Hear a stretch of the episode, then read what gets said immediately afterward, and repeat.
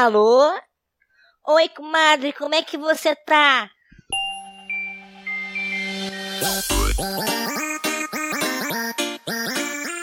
Alô, sou a Cal do 404 Podcast. E eu sou o Floyd do Ultra Combo Cast. Olá, eu sou a Lady Sif do Illumicast. Olá, eu sou Rafael Saldanha do Radiola Torreso. Olá, eu sou Elvésio Parente, ou Elvis, do Podcastinadores. Alô. Alô. Alô. Alô. Alô. Alô. Alô. Alô. Alô. Alô. Hoje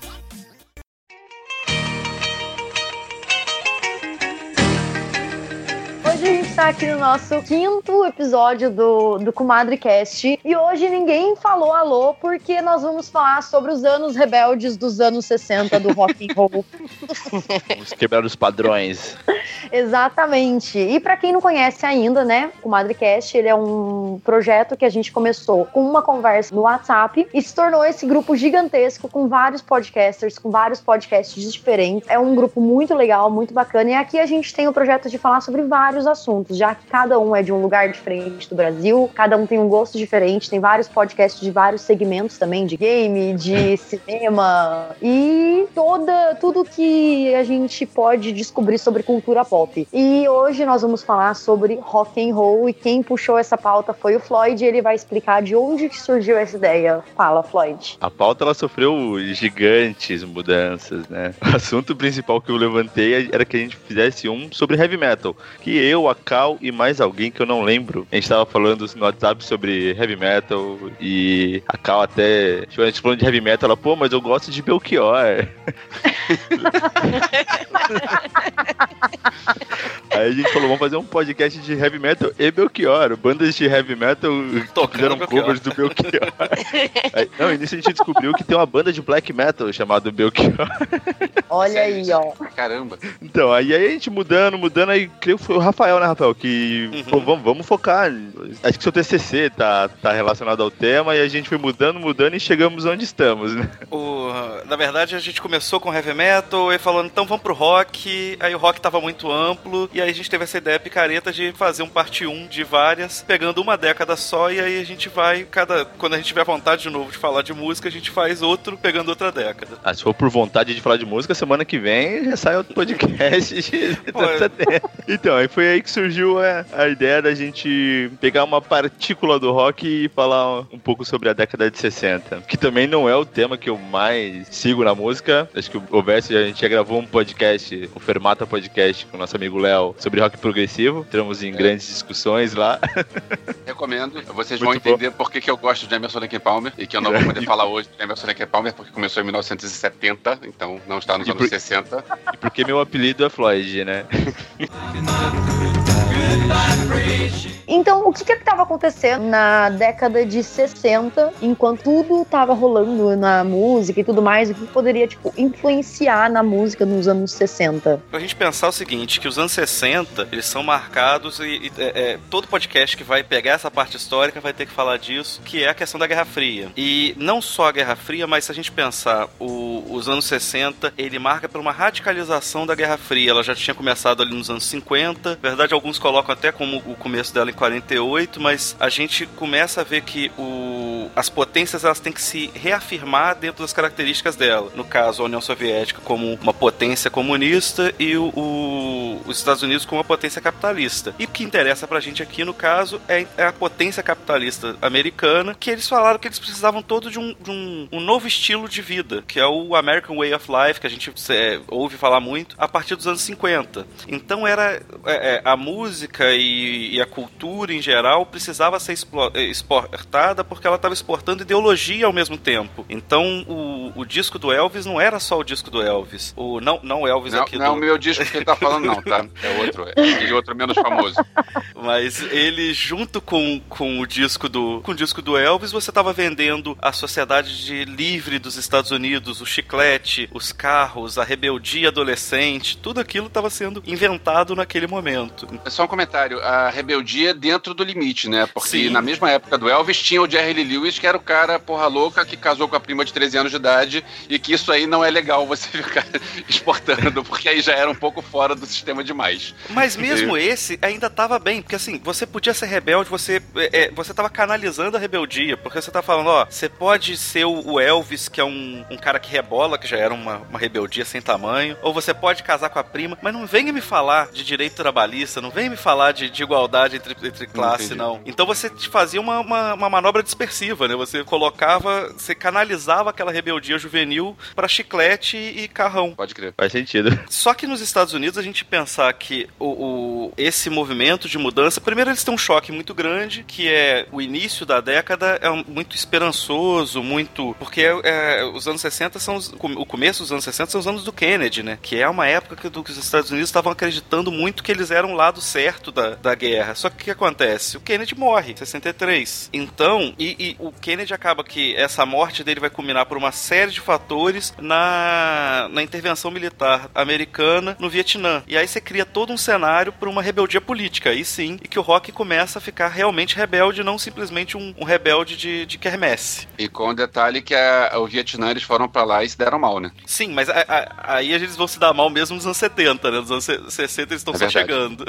É verdade, é verdade. Mas... É, tanto é que nessa, no final dos anos 60 tem vários protestos também, né? Contra, contra a guerra do Vietnã, que começou também aquele, aquele movimento hippie e tudo mais, porque eles queriam que o, os soldados americanos eles começassem a voltar do, do Vietnã, porque, meu, era a época que virou uma guerra sangrenta mesmo, né? Nessa, no final do, da década de 60. Apesar de ser um filme dos anos 70, do final dos anos 70, mas ele mostra muito essa era e é um filme que eu acho bom demais, é o Hair, que ele vai falar justamente do, do embate entre os que iam pra guerra e os hippies cabeludos que preferiam falar de paz e amor. Uhum. Eu gosto muito desse filme. O, o fim dele é, é bem, bem legal. Ixi, é do político, né? É do político que é homossexual, não é? Não, não. não. Esse, esse é, o, é, o do cara que. É Milk, é, é, o, Milk, é. o Harry é o, é o cara que é, é um, um caipira que tá indo pra, pra guerra. E aí ele chega na cidade, encontra um grupo de hippies na praça, e aí um dos hippies diz assim: Ah, você tem que ficar aqui comigo. Então faz o seguinte: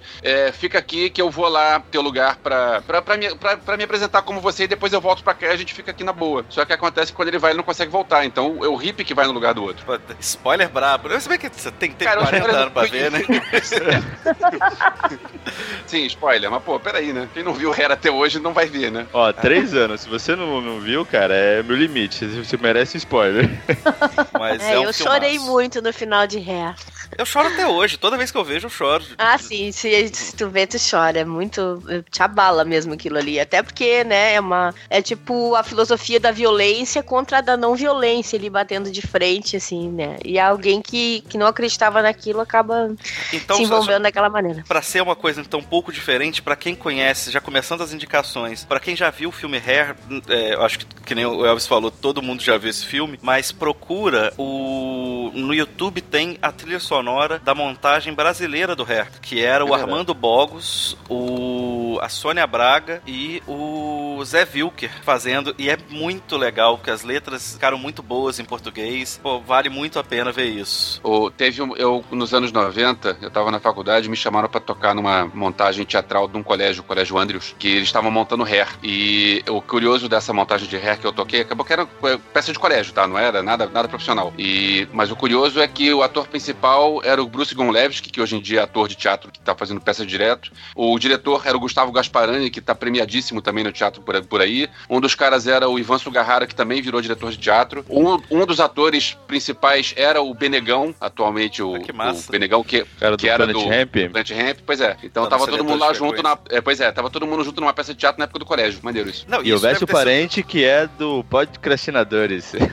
Aham. Mas isso deve ter sido legal porque a montagem, o, o, o Hair, ele, a gente conhece o filme, mas ele antes foi uma montagem na Broadway. E é, era muito polêmica a montagem na Broadway, porque a última cena do Hair, que é, é quando é, ele já foi pra, pra guerra, então já tá com, com um número musical, todo mundo entrava pelado. Eu imagino como é que foi isso na montagem de colégio. Não, na montagem de colégio não tinha isso, mas eu acho que a parte do pelado era a última cena do, de, do primeiro ato. Era do antes de entrar, ato. porque anos depois eu vi uma montagem de Hair no, no teatro, teatro profissional já e isso acontecia no fim do primeiro ato. Mas na, na peça de colégio era todo mundo criança, então não.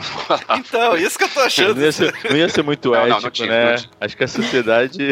não tinha, não tinha. E a gente pensar os anos 60 também, pensando em Brasil, é uma década muito, muito atri- atribulada também. Primeiro porque começa em 60 e, começando em 60, né? Você tem a eleição do, do Jânio Quadros, que fica um ano e pouquinho, renuncia, entra o Jango. E aí, depois que o Jango entra, uma série de, de, de coisas vão acontecendo. Aliás, antes até, o, o Jânio já é eleito para ser o primeiro presidente da nova capital, que era Brasília. Então isso dá uma esvaziada ferrada no Rio, e até hoje a gente sente efeito disso. Mas aí o, o, o, o Jango depois assume e ele vai ser deposto em 64 pelo golpe. Teremos polêmica nessa parte? Então, eu não, não sou nascido naquela época, né? Não defendo é, o que eu escutei sobre o golpe, não tenho um gabarito pra falar.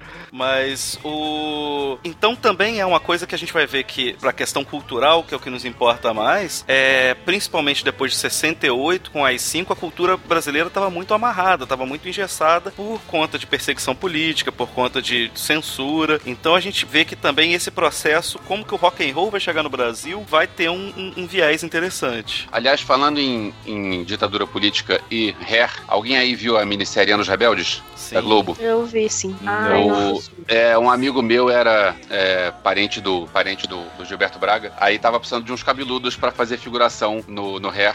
E aí eu fui lá fazer figuração.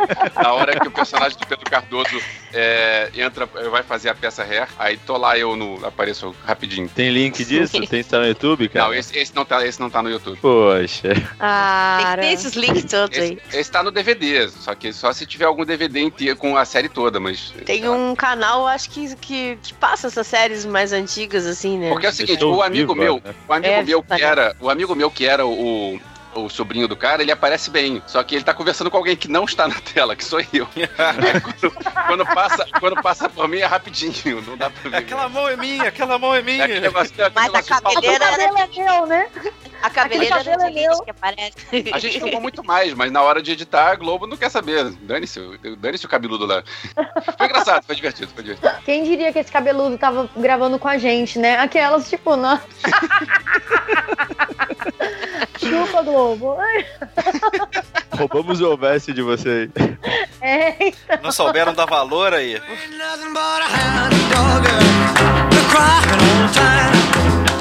You ain't nothing but a hound dog. Crying all the time. Mas aí acho que a gente já pode começar a ver a música mesmo dos anos 60, né? Os marcos, a princípio da década de 60, é que o rockabilly tava morrendo, assim, morrendo naquele. saindo da grande mídia, da grande massa, deixando de vender horrores que vendia, imagino Não, eu. então vamos, vamos lá. Vamos pensar primeiro o que, que é o rockabilly. Porque o, o, o rock vai surgir ali no- na segunda metade dos anos 50. Você tem, a partir de 55, você começa a ter os caras que eram identificados como rock. É, que talvez o, o mais famoso seja mesmo Elvis Presley. E aí tem muita a questão da origem do rock. Da onde que vem o rock. E primeiro mito é que o rock seria simplesmente uma música é, roubada dos negros e, e- e feita por brancos. Muitos acusam isso, o, o Elvis, de ser o maior, maior ladrão da, da cultura negra. Na Mas não é verdade, se eu não me engano, isso começou antes do Elvis com o Bill Haley. Bill Harley, Sim, Bill sim, Harley mas o, o primeiro. o- é porque eles acusam o Elvis, mas, tipo, seriam os. Mas- Mas eu- na eu- época do Elvis tinha o Chuck Berry e o Little Richard, que são negros, né? Sim, Sim, sim. Mais do que isso, se vocês pegarem mesmo o som do, do, do Little Richard ou do Chuck Berry, o, o rock não é a- a- uma, uma transição pura daquela música negra que tinha antes dos anos 50. Você tem muito de country music ali também. As primeiras gravações do, do Elvis era aquele country redneck. Então, assim, ele é uma mistura. Ele já nasce um híbrido de uma cultura negra americana de uma cultura branca americana. Não é uma coisa simplesmente pronta que, que o Elvis roubou, vamos colocar assim. Então eu preciso fazer essa parte pra limpar a barra do rei. Mas. E aí, esse tipo de música que a gente hoje em dia identifica como rockabilly, ele tava caindo em declínio até mesmo porque o próprio Elvis já não fazia mais esse tipo de música, né? O Elvis já tava passando por uma balada, né? O Buddy Holly tinha morrido também, que era outro ícone do, Uhum. do rockabilly. Então, o- alguns ícones foram caindo e o estilo foi junto, né? Ele foi sendo substituído. Se você pegar o, o marco que a gente coloca no, no rock dos anos 60, que foi colocado aqui, a gente pensar nos Beatles, o- os Beatles tem fotos do John Lennon, do Paul McCartney, vestidos naquele estilo rockabilly de, de tupete e, e, e gola pra cima na excursão deles pra, pra Alemanha, que é o início do- É. dos Beatles, né? Na época do então, Pete assim, Best. Da época do Pete Best, exatamente. Eles vão fazer essa releitura de, dessa cara de anos 60 no quando o, o, o empresário deles vê que aquilo ali, tipo, a gente precisa de uma nova cara. E aí começa É, tipo, isso já tá saturado, né? Isso, exatamente. Até porque os, os bad boys dos anos 60 foram os Rolling Stones. E os Beatles, os bons moços. E o Rolling Stones, que É. no início eles, eles diziam que eles não faziam rock, eles estavam fazendo blues pra eles. A gente hoje acha rock, mas pra, na cabeça deles, eles queriam, a inspiração deles era blues. Agora uma coisa, uma dúvida. É, o início dos Beatles e o início dos Beach Boys não era muito próximo do rockabilly? Se- É, o, o que você chamavam pensa em de é né? aquela época de. é Aquela, pois é, e aquela época de, de Fun Fun Fun, Surfing USA, isso é muito próximo do, do que o Elvis e o Chuck Ah, Berry Surfing USA, é, faziam. o, não, o Beach Boys eu acho muito, muito aquela pegada mesmo. Mas o- os Beatles- Beatles tinham músicas nessa época, dessa época também. Quando você Sim, pega. o, é, Smith é, é- é- todo é nessa, nessa pegada. Os, os Beatles, na verdade, aí vai a primeira polêmica pra jogar. A gente, na época, falava que é, as coisas são relativas, né? Se tem um filme que é um filme até do Spielberg, que agora eu não vou lembrar o nome, que... Eu acho que eu vi esse filme. Febre, Febre de Juventude. não é, É, do que Spielberg, eles vão é do atrás. Robert Zemeckis. Não, o, o, o. Spielberg é produtor desse filme. É, mas o diretor é o Robert Zemeckis. É, É o- é, é o o filme Zemeckis. que eles sobre fãs de Beatles e na verdade os Beatles não aparecem, aparece uma Isso, um pés exatamente. É, o tempo inteiro É no legal, filme tu fica esperando eles. É tudo em volta da, daquela ida até o, até o show, né? Isso. Então. E aí tem Ah, aquele eu negócio do cara que o cara que guardou a grama porque nessa grama que o cara pisou. Mas tem uma coisa interessante que tem uma hora que alguém. O, o- o- acho que é logo no início, um dos personagens, o pai vira e fala que ia cortar porque ele tava ficando cabeludo. e Ah, aí, é. o cabeludo dos Beatles era, tipo, um cabelo que, que, que hoje em dia é normal, mas era cabeludo pra aquela época. Da mesma forma que isso é relativo, se a gente for pensar, na época os Beatles eram rock and roll. Hoje em dia, a gente já joga pra, pra prateleira do pop. Seria uma. Muitos falam que é a primeira boy band. Então, aí depende da época, cara, porque eu acho que o, o Beatles ele mesclou, ele deu uma pisada em muitos terrenos, inclusive no progressivo. Ah, não, sim, É, mas tô falando desse primeiro do, do Yeah Yeah Yeah, do, do- dos Ah, Beatles até sim. o Rubber Soul. Eles são boy band sim, mas sempre foi rock and roll. Mas a gente pensa assim que era muito diferente do rockabilly ou, ou as características que tinham parecido com o rockabilly, mas tu sempre pensa assim, era um outro continente, tu entendesse? Eles estavam ouvindo, absorvendo música daqui, mas no momento que tu tem todo um, um background diferente, tu ouviu coisas diferentes, artistas diferentes, tu mistura mais as coisas, esse som não tinha como sair bem um rockabilly igual, mesmo que eles tentassem, eu acho, nesse início, ser aquele mesmo rockabilly. Eu sempre fico pensando, tudo influencia, toda a tua cultura, né, influencia. Vocês não, não eu, acham eu isso acho também? Esse, esse ponto, Lady, eu acho que é muito parecido também se a gente hoje, que a gente fazer uma banda de rock and roll clássico, ou a gente tentar fazer uma banda de heavy metal estilo Iron Maiden, é, é praticamente impossível a gente fazer É, uma não sai, Sim, é. porque Rock você não and tá roll no, raiz. tempo. E é justamente isso que eu tô, tô falando. A, a relatividade que eu tô falando é justamente essa. Tipo, só, só dá pra você colocar esse, esse, é, esse rótulo quando você tá vivendo a época. Você colocar isso em, em retrospectiva, você sempre tá tendendo a um erro. O, uma coisa pra essa comparação que a Lady Sif falou do, dos, dos continentes, é legal aquele filme Cross the Universe. A primeira cena que tá tocando, agora eu não vou lembrar se é, acho, não é a Anna Hand, é uma, uma música dos Beatles que tá tocando Ah, ao mesmo tempo nos Estados Unidos Esse arranjo é muito legal. e, e É, a gente vê a é diferença. Porque, tipo, o, o- na Inglaterra é uma coisa de uma coisa é, é, escura, pessoal de couro, e nos Estados Unidos já é uma coisa meio Beat Boys, uma estética meio, meio high school. Então é, É, legal na verdade é, é a mesma música que é, que é tocada, ela é cantada pelo cara e pela mulher e Isso, quando isso. um deles está num- numa festa tipo aquela aquele é, aquela cena final do De Volta pro Futuro, que é nos Estados Unidos, e na Inglaterra tá num, num Cavern Club da vida. Uhum. Exatamente. Então, é bem, bem interessante, inclusive, o arranjo musical, porque é a mesma música, a mesma levada, e só que dois arranjos diferentes, que muda no meio. Bem legal. queria entender, assim, é porque eu gosto bastante de Kinks, né? Que foi de 64. E pra mim, eu gosto, eu também gosto bastante de Beatles. Eu entendo, tipo, a, a importância deles nos anos 60. Inclusive, eles só, tipo, a banda só durou os anos 60 inteiro, né? Tipo, desde 62 até 68, 70, por aí. É muito pouco tempo de sucesso e até hoje eles estão fazendo, tipo, boom. E muita gente mais, bem mais nova, que não viveu naquela época, inclusive eu, por exemplo, é, curto pra caramba tudo tal. Mas, assim, pra mim, Kinks, nessa época, que não tem nada a ver muito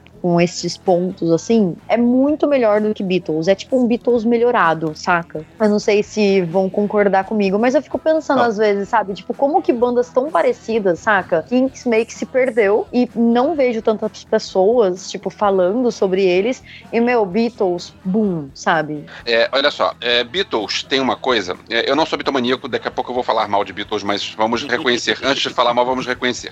Os Beatles, eles é, pegaram a música que tinha de um jeito e eles inventaram um monte de coisas que hoje em dia são comuns. Que hoje em dia a gente vê que são coisas que fazem parte da- do DNA da música pop. A gente tem que pensar que eles foram os primeiros a fazer esse monte de coisas. Uhum. É, Uhum. é, tem um monte de gente que fala por aí da rivalidade, essa rivalidade que teria entre Beatles e Rolling Stones, né? Porque seria um negócio de comportamento.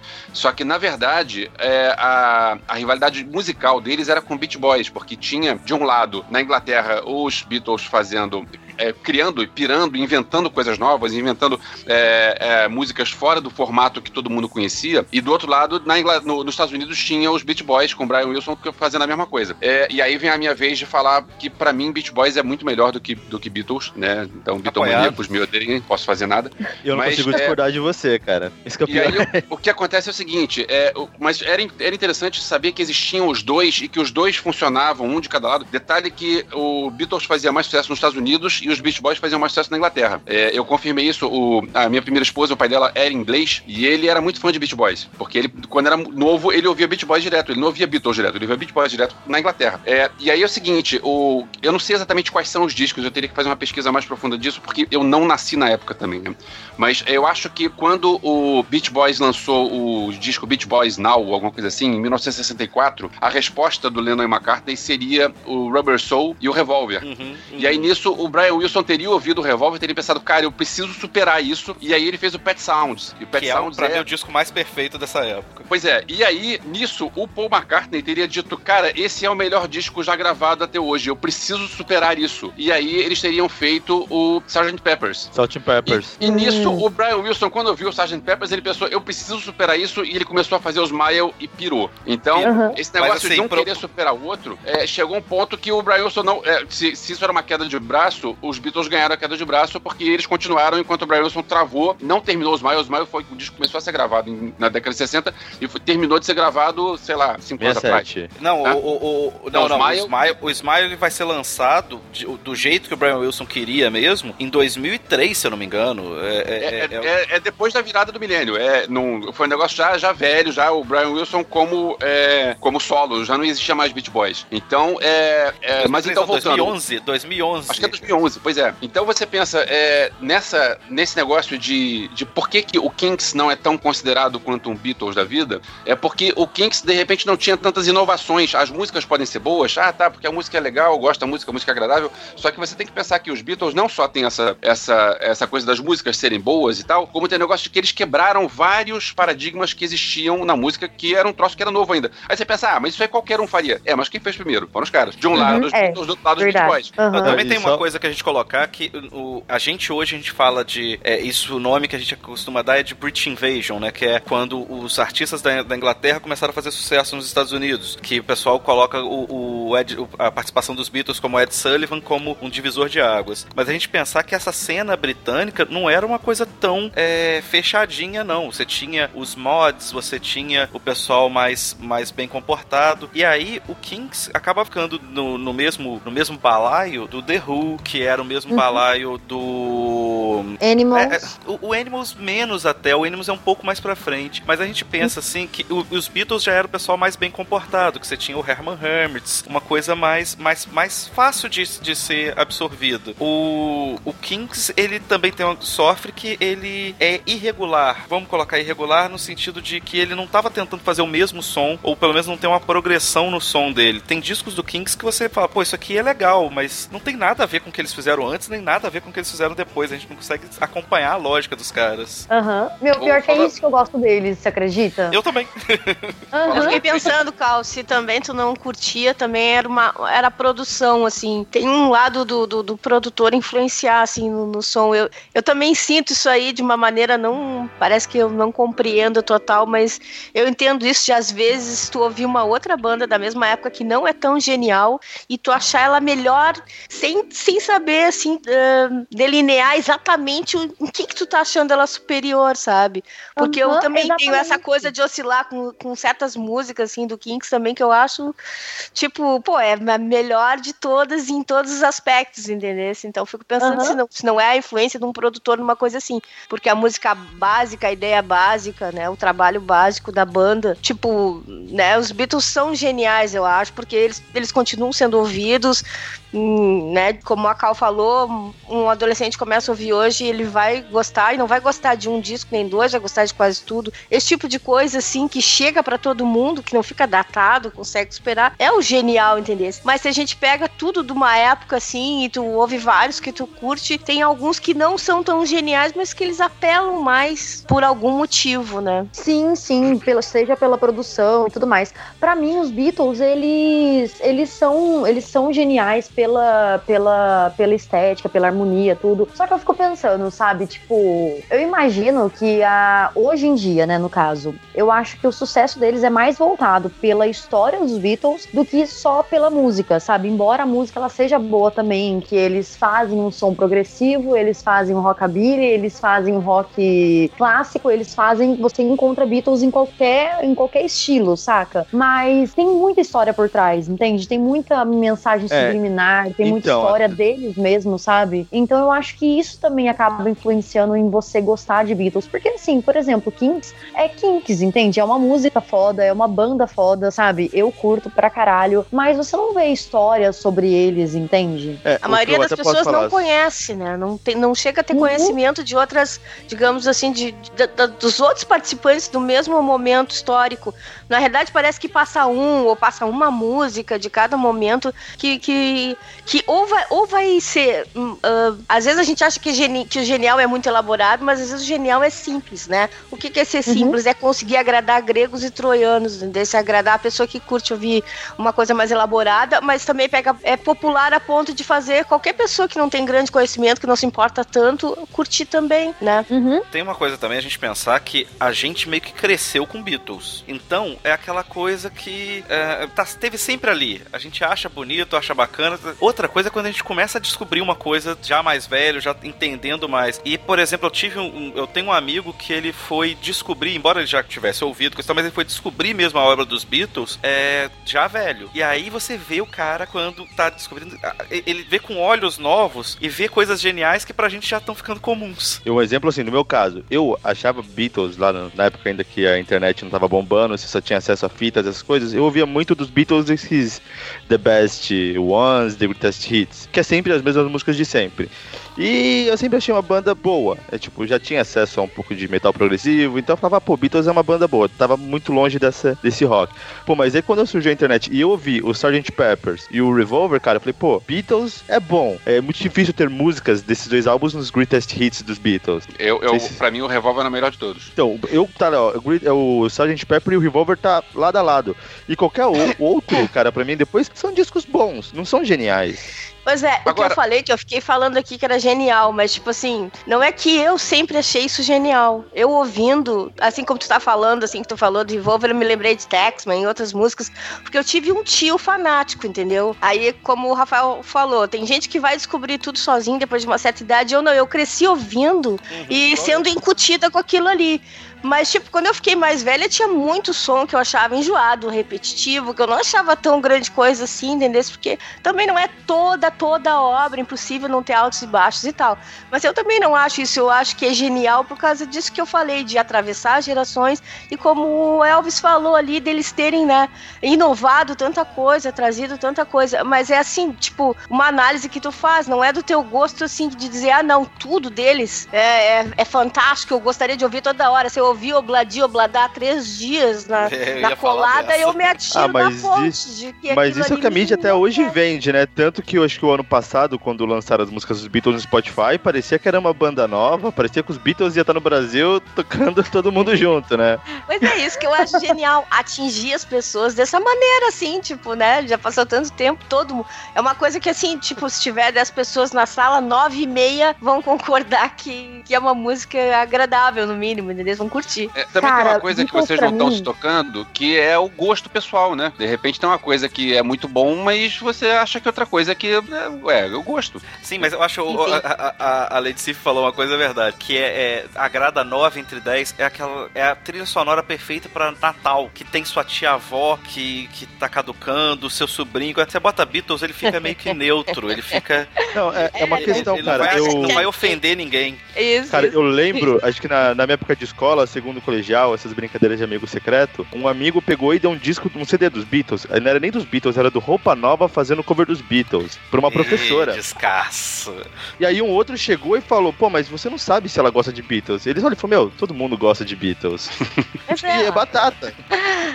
é um slogan, assim, todo mundo gosta de Pô, Beatles. meu amigo Rodrigo, que mora em Marília, estiver escutando a gente, abraço. mas é verdade, cara, todo mundo gosta de Beatles. Assim, pode não ser fã, Cara, mas é um tipo de música que não qual- vai te incomodar. Você sabe qual é o problema de Beatles? Acho que a pior coisa dos Beatles são os Beatlemaníacos. Porque é, Beatles é legal, Beatles é bom. Só que tem uns caras que dizem que Beatles não tem que ser bom, tem que ser a coisa melhor do mundo. E aí esses caras são chatos, esses caras atrapalham um pouco. Mais ou menos que nem o Cara, William com o Pink qualquer, Floyd, qualquer sabe? mania. Qualquer mania. Mais ou menos que nem o William com o Pink Floyd, o que estraga os Beatles são os Beatlemaníacos. Olha só. Não, mas qualquer maníaco de qualquer coisa estraga qualquer coisa, É, saca? é chato em qualquer. foda, é muito Não chato. custa um pouquinho de crítica, um pouquinho, né? de- essa coisa de Então, fechar os é. olhos e eu amo tudo é um saco, né? Exatamente. Eu era tem assim, cara, outra- que, tem, tem cara aqui Eu- que ama banda que, que, não, que ninguém conhece, né não, velho? Pois é, eu, eu era assim com a minha Sonic Palmer. Aí depois eu relaxei porque eu pensei, ah, se as outras pessoas não conhecem a melhor coisa do mundo, então deixa as outras pessoas na, na Não, ignorância. achei que você tinha relaxado assim, não, porque aí então as pessoas conheceram aí deixa- virou modinha eu parei de gostar. É, também tem isso. Não, se todo mundo conhecer, vai encarecer o preço do CD, então deixa quieto. É, e o, a gente pensar que o, dessas bandas, o, esse som que a gente tá falando do Ye Ye, essa primeira fase dos Beatles, ele dura aí de 62 até 64, mais ou menos. Não só com os Beatles, mas com as outras bandas. E aí, de 65 pra frente, já começa a surgir outras coisas nesse cenário, né? Que a gente começa a ver artistas que nem o, o próprio Bob Dylan, com som que não era rock and roll, mas estava ali do lado, a João Baez. E isso acaba influenciando também o, a música de protesto dos anos 60, a música conscientizada, acaba influenciando essas- esses artistas também, né? Cara, eu vou te falar que eu reconheço a importância histórica do Bob Dylan, mas eu acho muito chato. Que eu vi, te- teve uma vez que teve um show na Apoteose que era Cássia Eller, Bob Dylan e Rolling Stones. Aí eu pensei, cara, eu vou lá, mas eu não quero ver o Bob Dylan, não. Eu vou, me- vou me planejar pra chegar atrasado. Eu pisei na Apoteose e tava a Cássia Eller dizendo, boa noite, gente. Pensando, putz, que saco. Então, eu acho que o problema do Bob Dylan é que se você ouvir três músicas, você escutou uma boa parte da carreira dele. Que isso, que isso, gente. Faz isso não. O Bob Dylan tem pelo menos. não sabe cantar, né? Ele- Não, mas eu- o- aí que tá. O, é igual o Belchior. A gente Já citado aqui uma vez, a gente vai Aí, pra Cal, aí, Cal. do Belchior. Ele vai Mas- falar mal do meu pior, Cal. Pelo contrário, eu acho, eu acho que se o, o- o tipo de canto que ele faz não é considerado bonito, azar do canto. Porque o que ele faz é muito expressivo. Ele é- é- é- se aquilo ali é não saber cantar, eu quero não saber cantar igual o Bob Dylan, igual o Belchior. O, o que os caras fazem muda o paradigma do, do- do- de como a música está sendo feita. É, pode ser, mas é chato. Isso, o, o- o- o- É, eu gosto de várias deles, assim, mas eu não tenho grande conhecimento da obra Não, toda. uma banda deles. também que eu Também posso falar que eu me posso falar aqui que o pessoal fala que canta chato, mas eu acho excelente, é o Geddy Lee do Rush. Pô, é, é um sim. dos melhores vocalistas do, do mundo pra mim, e o pessoal acha a voz dele estranha. Não, não dá pra as pessoas malucas. A Mas- voz dele é feia, até os fãs de Rush reconhecem isso. Mas Não, não, Dylan não. tem pelo menos dois Tem. discos. Eu gosto, Gerli. O, o Bob Dylan tem pelo menos dois discos dos anos 60 que são fundamentais para o nosso ouvinte que tá aí anotando as, as coisas para ouvir. Tem que pegar o Blonde on Blonde, do, que é de 66, e o The Free Willing of Bob Dylan, que é de 63. Esses dois discos, tipo, acabam com isso de que o, que o, que o Floyd falou de ser parecer a mesma música. Aquilo ali é lindo, porra. É, mas eu achei que Blonde era anos 80. Tá da tch. Gente, que merda. Essa eu, eu morri porque foi muito ruim. O, eu, falando em discos, eh, tem uma coisa que eu ia perguntar pra vocês, porque eu tava pesquisando coisas eh, sobre para esse podcast, e eu me toquei que os artistas dos anos 70 que eu gosto, eu lembro muito do disco em si. Tipo, eu vou pensar em Queen, eu vou pensar no Queen 2, vou pensar no, no A the Opera, eu vou pensar, sabe? É, é aquele negócio do disco inteiro. O- os anos 60, é, esse bando de, de exemplos que a gente vê por aí, tirando alguns discos dos Beatles e talvez o Pet Sounds do Beach Boys, ou talvez esse do Bob Dylan que você falou, quase tudo é, a gente pensa em músicas. Tipo, ah, o, o disco do Rolling Stones, a gente pensa no, no disco, no- não pensa no disco, pensa em Satisfaction, Satisfaction. Aí pensa The Who. Cara, The Who, eu penso em disco da- dos anos 70, o Who's Now, ou quer dizer, Who's Next, é, o, o Tommy. Só que nos anos 60, a My Generation, eu não penso no disco inteiro, eu penso só na música. Será que nessa música, será que nessa época era mais ligado em A single década do dos que hits, né? Dos É, era- é, você vendia mais compacto mesmo, que era, era o compacto, compacto duplo. É, era muito difícil, o LP era uma coisa cara, uma coisa que você comprava aquele que, que você sabia, meu Deus, isso aqui vai dar certo. Agora, pra ouvir a música da- do rádio mesmo, é, o pessoal comprava o single que era uma música de um lado, outra música do outro lado, quando não era uma música de um lado e a mesma música do outro lado com uma versão um pouquinho diferente. Então, por isso que a gente às vezes Yeah. tem muita coisa que a gente conheceu como LP, que na verdade era um- uma coletânea de singles. Eu tenho aqui um compactozinho que era do meu tio, dos incríveis, com, com o Herb de um lado e, e do. É, se meu Fusca falasse de um lado, e eu acho que um garoto que como eu do outro. Caramba. Cara, Eu tenho, eu tenho aqui em casa um DVD dos Incríveis. É bem legal, da Pixar. É que eu fico pensando assim, que nessa época, assim, Nossa, desse vocês jeito eu vocês era. deixaram passar essa, Entende a gente. piada? Que pariu. senhora, hein? Nossa, piada, eu tenho que fazer o tadá porque ninguém entende a piada, pô. Eu ri, mas estava mutado.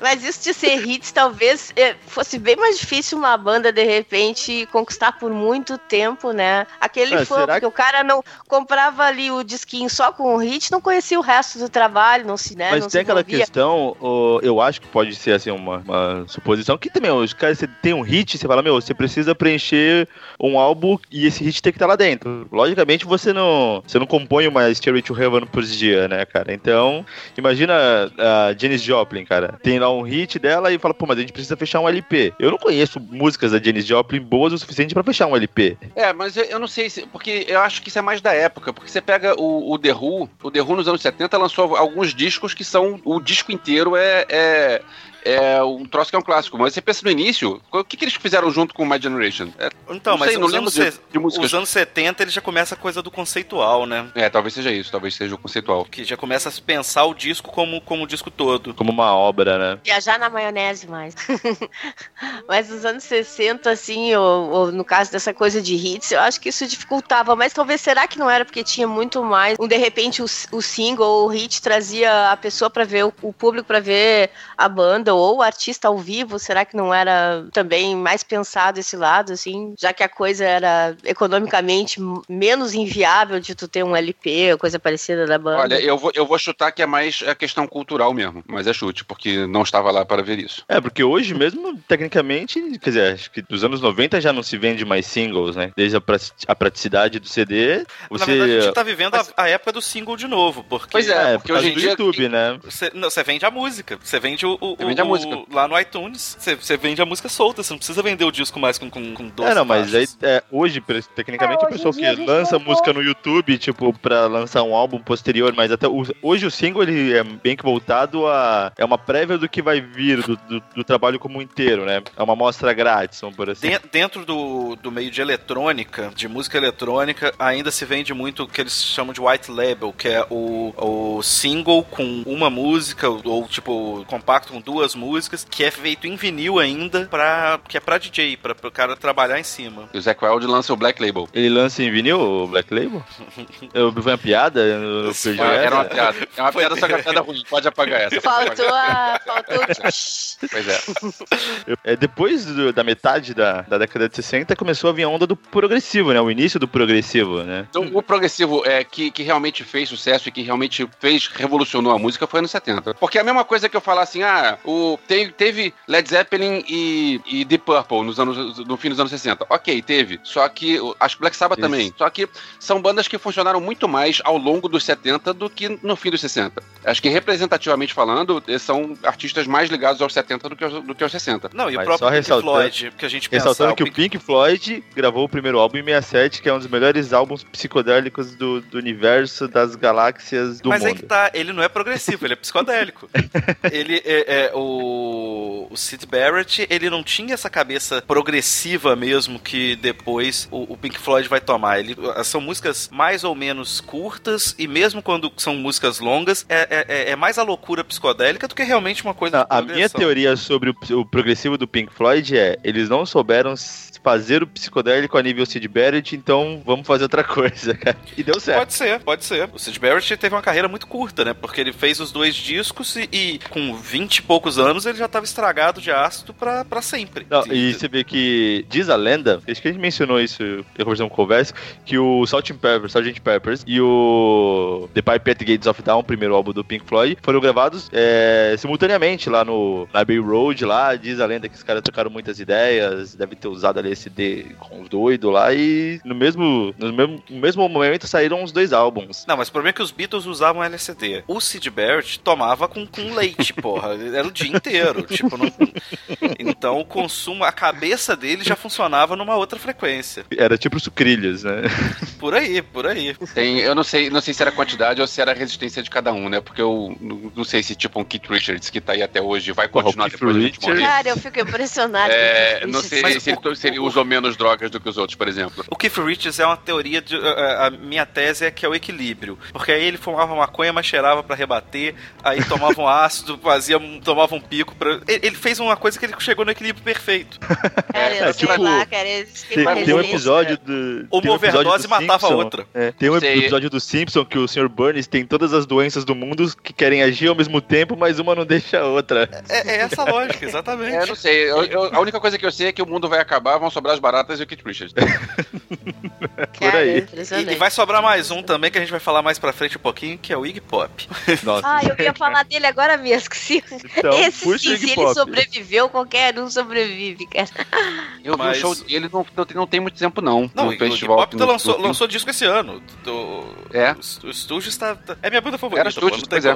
Eu acho fantástico dele, assim, que parece que ele se reinventou total, assim, porque tem um filme que eu curto muito, que é com Johnny Depp, todo em preto e branco, e, cara, que ele faz uma mulher, cara, no filme. Ele faz uma mulher no filme, cara, e ele tá ótimo lá, cara. Não, e tem... o, o Iggy Pop e o, o Steven Tyler e o Mick Jagger são pessoas que você não entende como é que os caras sobem no palco e fazem as coisas que fazem com quase 70 anos nas costas, né? É, meu? porque tu pensa assim, tem um monte de banda e do heavy metal, tem um monte, inclusive, que tu olha o cara, hoje tu não aguenta mais ver os shows, assim, entendeu?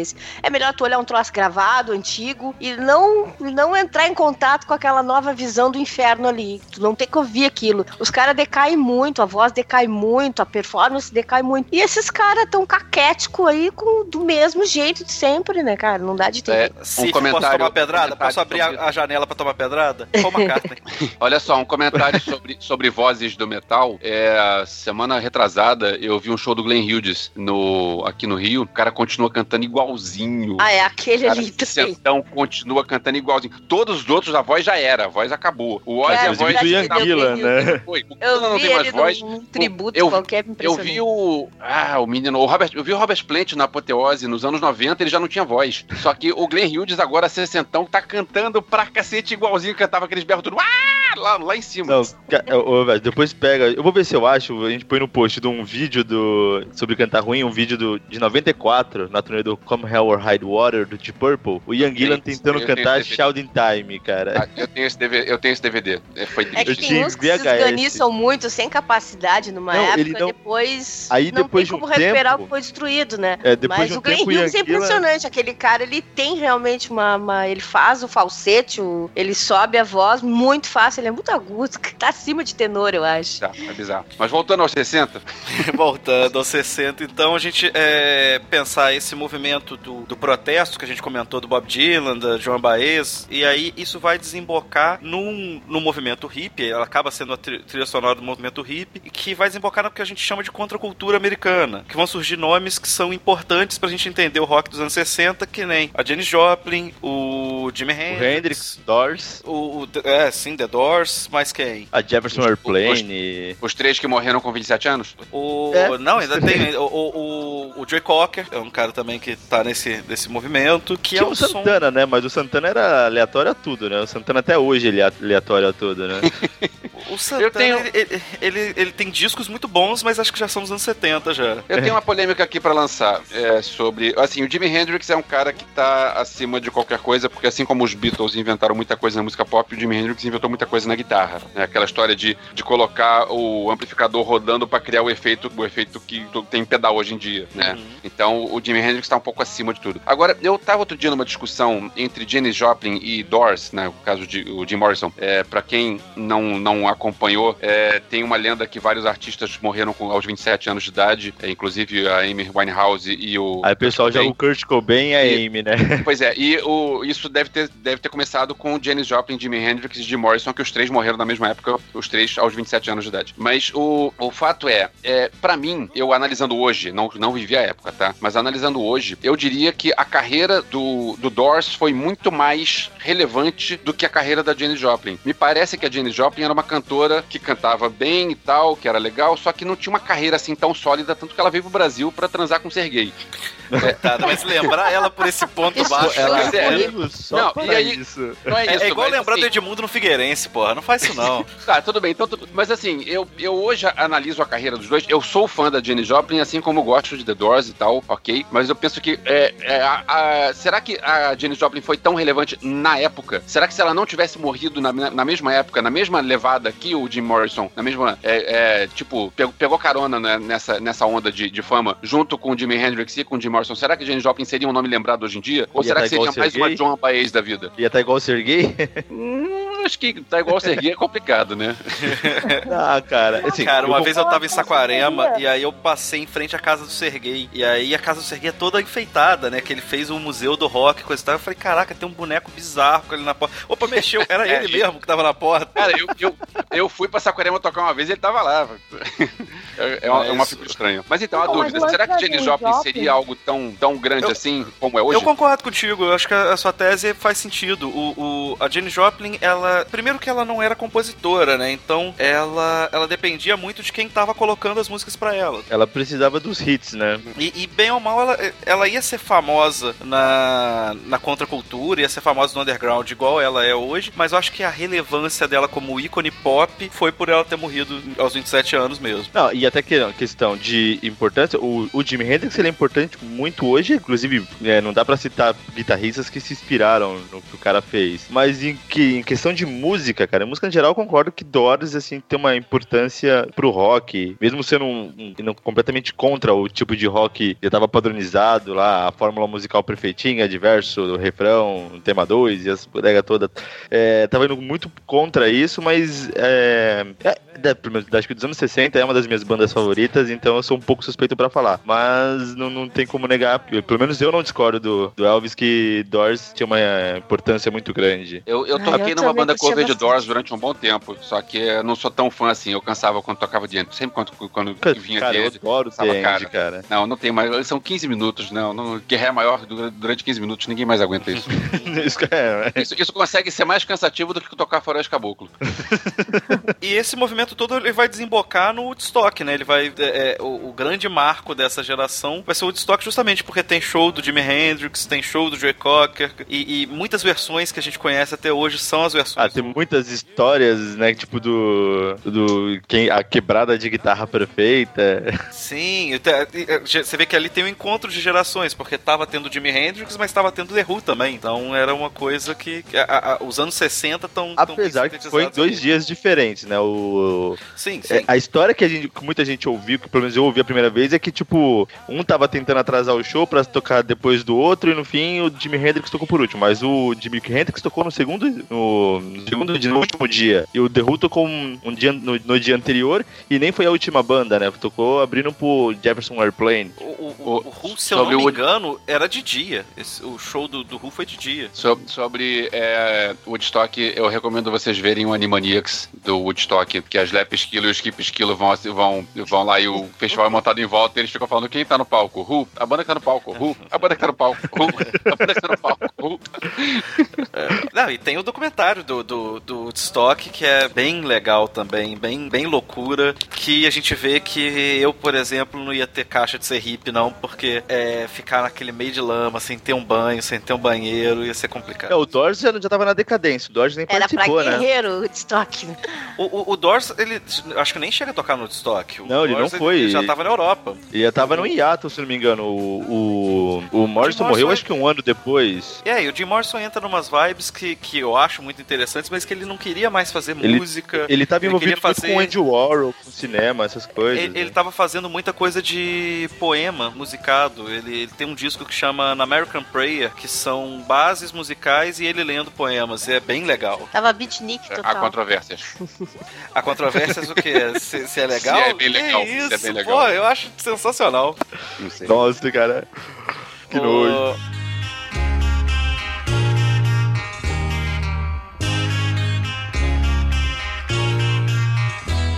E aí vamos pensar no Brasil, o que que tava rolando na, na música do Brasil? Tinha, nos anos 60, teve a Jovem Guarda né, no meio da década, e que tinha. É, é outra coisa que a gente tem que lembrar da- do. que a gente não viveu, a gente tem que pegar do- da memória do meus pais falando que tinha um programa de televisão Jovem Guarda. É, e o grande nome disso era o Roberto Carlos, e é, que andava junto com o Erasmo Carlos e a Vanderleia. E você pensa que tinham vários outros nomes na época, várias outras pessoas que também faziam sucesso na época, mas quem ficou foi o Roberto Carlos, e a gente se pergunta por que, que foi o Roberto Carlos que ficou. Porque ele era o autor das próprias músicas. O resto, o pessoal da, da Jovem Guarda tocava, tocava a música dos outros. Já o Roberto, é, Roberto Carlos era o rei, ele tinha as músicas dele e continuava com as músicas dele. E tem músicas que são boas até hoje. Eu te- existe uma teoria aí, é, um amigo meu falou isso, que quando o artista ele lança um monte de coisa ruim depois e ele lança mais coisa ruim do que ele tem de bom. É, eu tenho minhas dúvidas se o Roberto Carlos já, já passou por isso, porque a gente tava falando sobre Rita Lee, e Rita Lee eu sou contra, porque eu acho que a Rita Lee fez muito mais coisa boa do que ruim. Então, Mas talvez o Roberto, Roberto Carlos, Carlos eu acho que dos anos acho que já 80 passou. pra cá fazendo merda, cara. Pois é. Não, ainda tem coisas que eu gosto ainda. Tem coisas que eu gosto Roberto Carlos mais, mais Não, recente. eu, não, eu não tô. Você gosta de alguma coisa recente? Sim, Mulher eu, eu Gordinha? acho esse cara sou eu. Eu acho esse cara sou eu um musicaço. Eu acho não, cara. Mulher de Óculos Essa tem bacana. um cara psicopata, esse, esse cara sou eu. Um cara louco. Ah, mas por aí, cê- então você não vai gostar de The Police do, do Every Breath You Take, que também é um louco. Verdade, é o Stalker. É um stalker bizarro. Qualquer respiro que você, que, que você der, eu estarei de olho em você. Não, cara, então, mas eu, pelo menos do caso do, ah, da Rita Lee, eu posso, eu não acompanho tanto, ou muito por cima, mas eu ainda acho que o que ela fez de bom é, ainda supera o que ela tem feito de ruim. Agora o Roberto Carlos já, ele já estourou umas seis vezes esse limite, cara. Então, há controvérsias, mas se a gente pensar o Roberto Carlos dos anos 60, ele, a, a- a Jovem Guarda no Brasil, que no início, eh, antes do programa de televisão, nem tinha esse nome, né? O pessoal chamava simplesmente de Iê, Iê, Iê, justamente por conta dos Beatles. Então, é, é, a resposta brasileira à bitomania foi esse pessoal, o Roberto Carlos, o Erasmo, a Vanderleia, o Eduardo Araújo, esses todos. Adriane, cara. Jerry Adriane. Minha mãe era enlouquecida com o Jerry Adriane quando nova. Encontrou com ele no, no avião outro dia, ficou doida, mandou foto pra família inteira.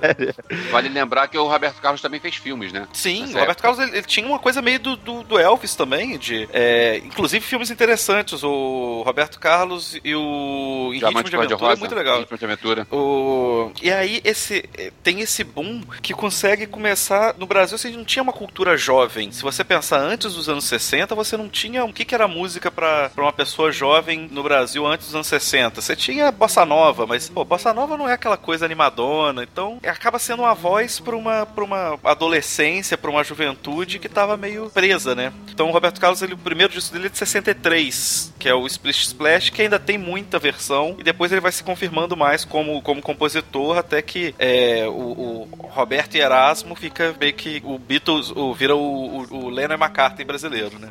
Não, uma questão até dos anos 60 que pega a nossa realidade, que não tá acostumada com rock, que quando saíram bandas como Mutantes, que já é psicodélico, progressivo, eles tinham que andar junto com o pessoal da Tropicália, porque não tinha o nicho rock and roll aqui no Brasil pra, É. pra, pra galera é, andar isso aí- junto. Isso aí é um negócio interessante de falar, porque o, o Mutantes é, é um caso à parte na história da música brasileira. Porque era uma banda que os caras eram muito novos, né? E eles lançaram cinco discos, que eu digo que são cinco discos essenciais, entre 68 e 72, um, um a cada ano. E ainda teve tempo de lançar outros dois discos, que seriam é, discos, entre aspas, solo da Rita Lee, porque são, é o Mutantes gravando, só que a, a a- o estúdio quis gravar um negócio pra tentar lançar uma carreira solo que não deu certo. É, e só que é como o William falou, não tinha, não existia um- uma cena de rock. Eles andavam com o Gilberto Gil e Catano Veloso porque era, era quem tinha. E Era a galera analisar- aberta a trocar ideia, né? Pois é, se você pegar esses discos do, dos Mutantes do- dessa época, é, cada música não tem nada a ver com a outra e é tudo genial e tem arranjos absurdos do Rogério Duprá e tem coisas. é, algumas coisas, se você analisa hoje em dia, tem muita coisa que é chupada de, de coisa gringa. Tá, isso é verdade, porque aqui no Brasil não tinha muito, muito acesso a, a certas coisas gringas, então eles realmente chupavam. É, vide a Rita Lee Doors, dois que a gente já falou, fala- é, com o Riders on the Storm no início lá da, da música da Rita Lee, que eu não lembro qual é, aquele, aquela subidinha do piano. Mas então, é, tinha. é, o Mutante tem muita coisa diferente, muita coisa que era rock, coisa que não. que era é, outros estilos misturados. Tava pra frente do coisa rock, né? quebrada. Pois é. E é, é um troço que quem não conhece isso, recomendo ouvir, porque eu acho muito legal. O Mutantes, quando voltou agora, alguns anos atrás, que voltou Com a- sem. com essa- Com a Zélia Duncan. a Zélia Zélia Duncan, no- eu fui no Eu show. vi isso, cara, eu, Eu vi. fui no show. Eu fui e gostei. Eu fui, vi duas vezes o show e comprei o DVD. É, eu gostei porque é Mutantes e eu sempre vou gostar de Mutantes, de qualquer coisa que eles fizerem. Só que hum, é, é dinossauro velho. É um retrato do que foi. Porque a Zélia Duncan não tem a voz que a Rita Lee tinha, então ela tem que fazer a.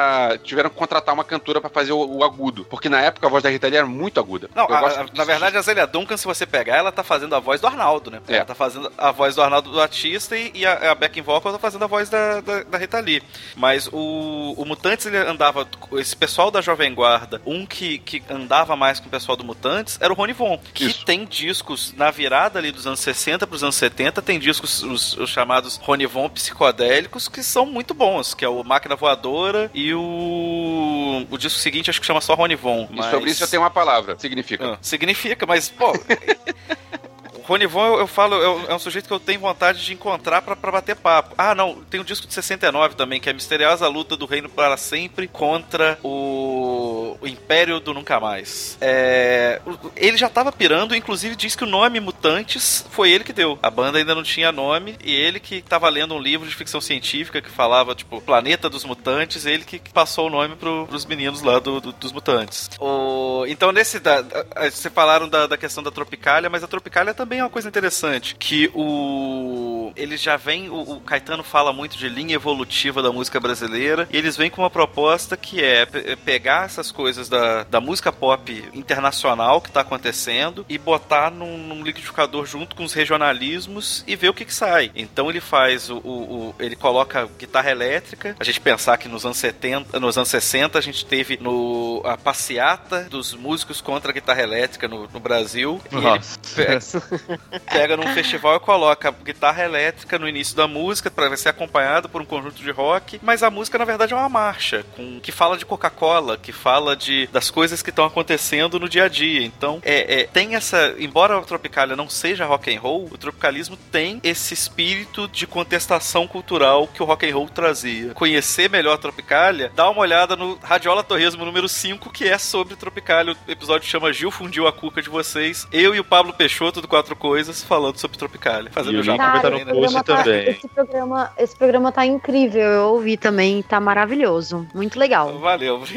Então, acho que aí nos anos 60 no Brasil é, teve muitas coisas, vamos por assim, muito nascimento de bandas que só foram virar, vir a ser relevantes nos anos 70, né? O próprio Raul Seixas lançou Raulzito e os Panteras em 68, mas sem nenhuma expressão na época, né? Agora, quando o Rafael falou desse mix aí da Tropicália, de pegar e botar a guitarra elétrica, e misturar o regionalismo e tal, eu me veio à cabeça exatamente Raul Seixas, né? Fazendo aquele baião no meio do rock, assim. De muitas bandas que fizeram isso depois, esse mix aí, que sempre funcionou muito bem de pegar a tua música e agregar na, no, olha, a música do teu chão, assim, da tua música regional, no caso, e agregar com o rock, né? O rock tá é muito aberto nesse ponto. Verdade. Sim, exatamente. O Sepultura mesmo faz isso, né? Embora não seja anos 60, assim, mas eles fazem bastante isso também. Imagina, o- imagina o estrago que ia fazer o Sepultura nos anos 60. Nos anos 60, cara. Caralho. Nossa senhora. É, mas também me veio Sepultura na cabeça, me lembrando da primeira vez ali com Carlinhos Brown e tudo mais, e se meter com os metaleiros que o povo, né? O povo bate a cabeça na parede, né? Assim pra, pra conquistar eles, misturar alguma coisa, né? Tanto que o Carlinhos Brown já sofreu em show e tudo, né? Os caras. Ele ainda sofre, né? Quando ele inventou de levar o Angra pro carnaval lá, o pessoal. Quem tava lá gostou, mas quem tava de Olha fora. só, o- eu tava no Rock in Rio que jogaram garrafa no Carlinhos Brown, e na verdade é o seguinte, ele levou garrafada porque ele deu mole. No- na mesma noite, no, no mesmo show, a Fernanda Takai do Patufu falou, vamos fazer um mundo mais fofinho. Provavelmente jogaram alguma garrafa dela, mas ela não reagiu, ela não provocou. Então deixa Não- rolar. não passou segue, recibo. segue o mundo. Aí o que aconteceu? Quando o Carlinhos Brown resolveu, resolveu é, provocar, Nada aí me disse, atinge. nada me atinge e foi, foi, foi pro meio da galera. Cara, na boa, se eu tô do lado e um cara com uma garrafa na mão e o cara diz nada me atinge, eu vou jogar a garrafa nele. Eu só Pô, quero é pôr física em prova, né? Eu só quero É, pôr física em prova. eu tava no Rock in Rio que o Lobão também levou uma lição pro abrir a boca grande dele no dia anterior e dizer um monte de merda sobre as pessoas que curtiam Eu tava nesse dia. E ele Eu voltou, tava com a, ele voltou com a bateria da mangueira no palco do Megadeth. Mais um jabá, então, Radiola Torresmo número 10, falando sobre os grandes babacas da música. Lobão tá lá, agraciado. Fizeram um especial sobre o esse- Lobão, Não, a gente pegou babacas de várias áreas, vocês vão ver. que dá pra levar um programa só com babaquice dele, né, cara? As frases do É. Lobão. Eu gosto do Lobão, ponto, ponto falei. Não, eu adoro, eu adoro as músicas do Não, Lobão. a música do aliás, Lobão não tá em pauta, né? Ele, ele é o- bom, eu gosto das o prog- músicas dele. O programa é sobre grandes babacas que são babacas, mas fazem músicas boas. O programa tem esse. Ah, a música eu não tô analisando, mas, né, tu tem que ter coerência, que nem disse, porque o cara pediu ali pra levar. Tu tá, tem que saber o que, que tu fala, né? Tem, que- tem que ter instinto de sobrevivência. Atacar aí, pelo jeito, teve instinto de sobrevivência.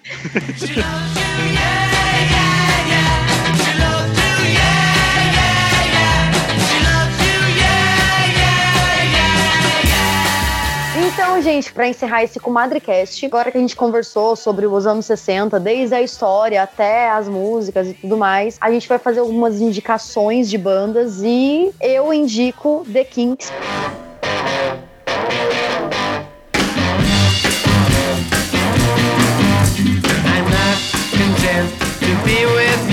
Vocês não conhecem, a banda maravilhosa. Tem algumas, tem algumas músicas deles que eu não lembro o nome de uma delas, que tá inclusive em alguns, em alguns filmes e tudo mais. Então todo mundo conhece Kinks, mas ninguém sabe da existência da banda.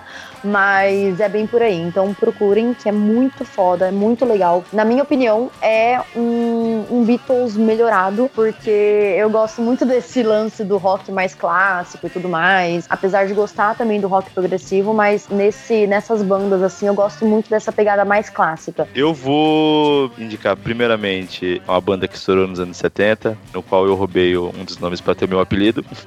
É, escutem obrigatoriamente o The Pipe at Gates of Dawn do Pink Floyd. 怀疑自。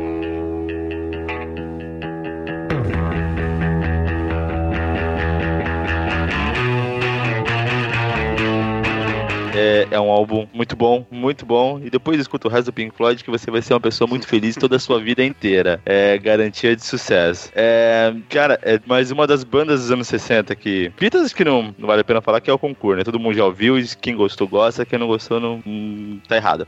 Não Mas tudo bem. Cara, mas Doors é. Acho que foi uma das bandas dos anos 60 que eu mais escutei na minha vida. E qualquer coisa do Doors é, é muito recheado de qualidade, é muita viagem. Escute The End com uma garrafa de vinho, com as luzes do seu quarto apagadas, assim, tipo, se você sair daí vivo, cara, você é um vencedor. Mas. E, e se você não gostar de The End, Doors também fez músicas boas. Não, Do- Doors acho que é, é, é 100% excelente. The End é uma música, acho que fora eu do gosto padrão muito da de- música. Eu gosto muito de um disco deles que, que eu acho que é meio fora do, do padrão, que é o The Soft Parade. A é um parada mole, deles. é maneiro.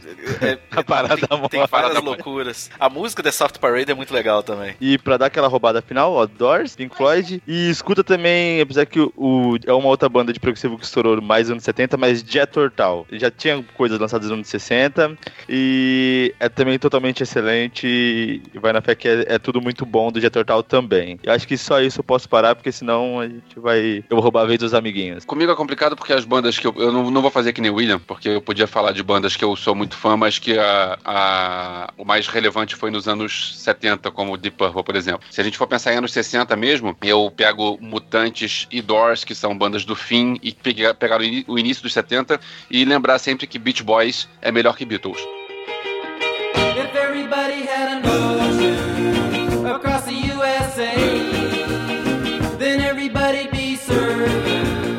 Que Beach Boys é genial e que eu sou fã de Beach Boys desde a da fase de, de Yeah Yeah Yeah, simplesinho, e Surfing USA e Fun Fun Fun, até a as coisas mais, mais pesadas, entre aspas, do Pet Sound. E, e é isso, acho que são bo- bo- boas lembranças, boas recomendações. Opa, com certeza, a galera das tochas vai tudo aí te buscar, aí, ó. Os galera dos Beatles, tochas, lanças. Eu acho que todo mundo vai. Tipo, esse povo dos. Esses Beatlemaníacos aí vai pegar todo mundo aqui, né? Porque tá todo mundo falando, tipo, Beatles é legal, mas. Cara, eu toco É. numa banda onde tem um baixista, um guitarrista e um baterista bitomaníacos. Qualquer intervalo que dá no ensaio, os caras começam a puxar uma música e pra parar. E pra parar, os caras, ai, não, que saco isso, gente. Eu toco outra coisa. Aí eu, o baterista vai fazer aniversário, vamos lá, vamos lá no aniversário do cara. É show de show cover de Beatles. Tá bom, vamos lá ver show cover de Beatles. Não, mas um baterista fã de Beatles, numa banda sem baterista, pô, não faz sentido. Eu vi uma ótima outro dia que uma entrevista perguntando, ou perguntaram pro John Lennon numa entrevista se, se o Ringo era o melhor baterista do mundo. Ele falou: o Ringo não é nem- nem o melhor baterista dos Beatles. Essa é famosa. Caralho! Essa é famosa.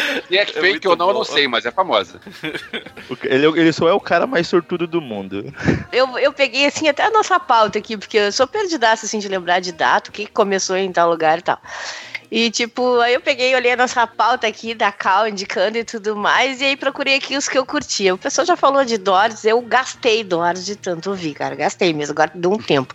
Tá mais ou menos como o Starry to Heaven, que lembrei do, do filmezinho aquele de gozação que... Que tem uma plaquinha proib- na loja de Proibido guitarra tocar tem a Starry to plaquinha. É proibido tocar Story to Heaven. Cara, eu não consigo mais ouvir Story to Heaven. Perdi o prazer, assim. E Doors eu tô dando um tempo, porque eu gastei mesmo, assim, de tanto, tanto que eu ouvi, ouvi muito, curti muito Doors mesmo. Então eu indico, assim, pra se o pessoal que tá ouvindo isso aqui é um pessoal mais novo, ou um pessoal que ainda não curtiu essa fase, eu nunca lembrou de curtir Doors, né? O Floyd já falou e tudo mais, o pessoal aqui falou, também penso neles, mas eu achei aqui Velvet Underground, the sun?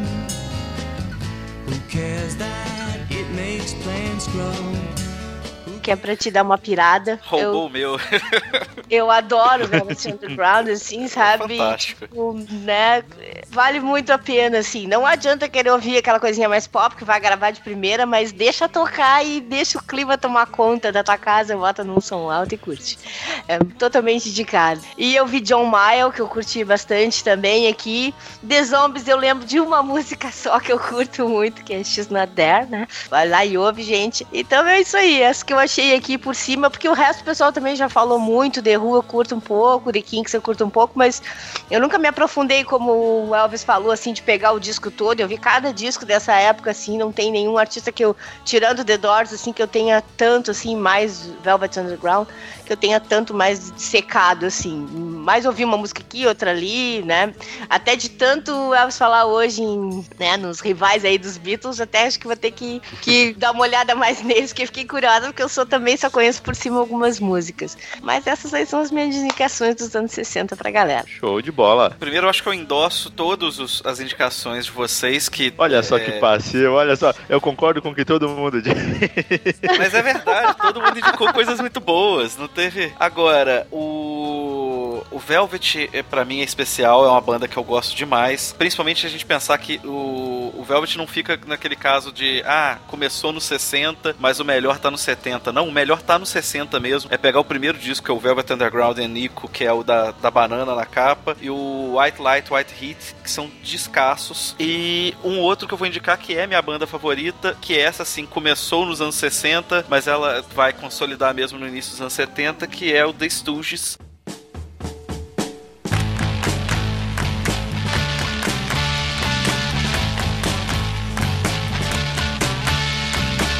É a banda do Iggy Pop, que o rock tava indo por um caminho que tava ficando muito arte, muito experimental, coisa e tal, e acho que o Studios, o papel deles na Terra em 69 é colocar um pouco de selvageria de volta no rock, e se, embora seja é, é, concomitante, seja ao mesmo tempo que o heavy metal, mas se o metal vingou, o tio Iggy Pop tem um, tem um dedinho aí nesse, nessa história. Finalizando aqui, espero que vocês tenham gostado bastante desse papo, que vai ter continuação com certeza nos próximos Comadre Casts. Ouçam os nossos Comadre podcasts anteriores também que estão super legais, inclusive o primeiro que a gente fez aquela história de terror, onde cada podcast tem o seu final, tá muito legal, tá muito bacana. E, e é isso, eu quero agradecer ao Viz Parente que esteve aqui com a gente como convidado. Convido também para participar do, do Comadrecast. Fica, sinta-se à vontade para participar de outros. Com certeza a gente vai chamar você também pro podcast sobre rock dos anos 70 e 80. E- e- É, então. Já que 90 não teve rock, né? É, teve, então, teve o teve a- grunge. teve a- O problema é que só é que teve o grunge e teve mais alguma coisa além do grunge? Teve sua Prog banda. metal. Prog metal. Teve Soundgarden, Prog ok. Soundgarden é maneiro.